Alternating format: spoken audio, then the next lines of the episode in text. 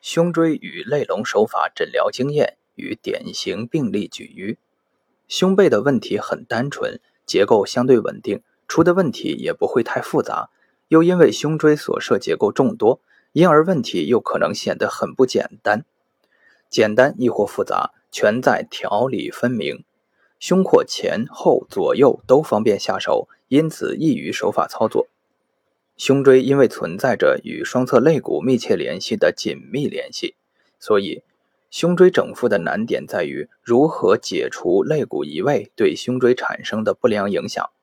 但是反过来，胸椎整复的相对容易之处，也恰恰就是在于可以利用肋骨的调整来进行胸椎整复。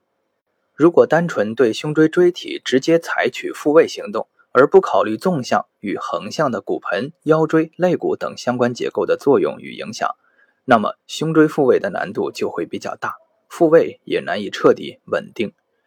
导引斩筋和捏皮囊的经验告诉我们，在进行胸背部调整时，筋骨手法并重，则往往事半功倍。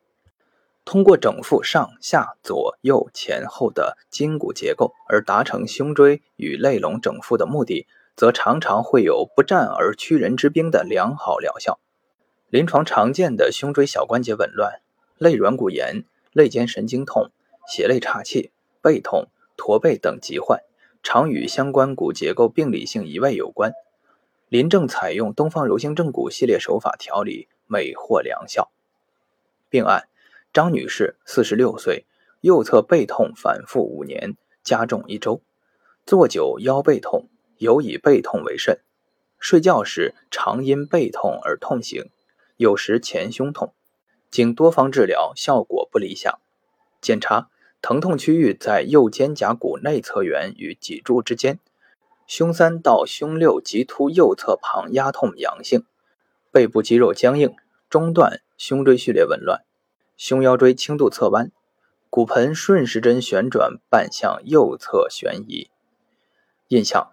胸椎小关节紊乱综合征，手法治疗：端盆法纠正骨盆悬移，指推法及掌压法纠正脊柱侧弯及胸椎序列紊乱，动静态指推法纠正肋骨与肋龙移位，导引斩筋及捏皮囊巩固正骨成果。结果手法完毕，背部软组织松软下来，背痛立即显著减轻。完成一个疗程八次治疗后。夜间再也没有受背痛困扰。分析胸椎小关节紊乱所涉骨结构，除了胸椎外，还有肋骨及肋龙。肋骨及肋龙移位的观察及纠正，在胸椎小关节紊乱的诊疗过程中有着重要的意义。胸椎及肋骨力学结构的异常，除了可能对胸神经发生异常刺激而引发背痛或肋间神经痛外，还将直接导致附着其上的软组织张力增大。在张力异常增大基础上的反复牵拉所造成的背部肌筋膜撕裂损伤，常常是急慢性背痛的主要原因。因此，胸椎及肋骨异常位置及序列状态的手法改善，成为治疗背痛的主要治疗程序。骨正筋柔，骨架结构恢复正常，神经、肌肉、筋膜等软组织便有可能解除其异常状态。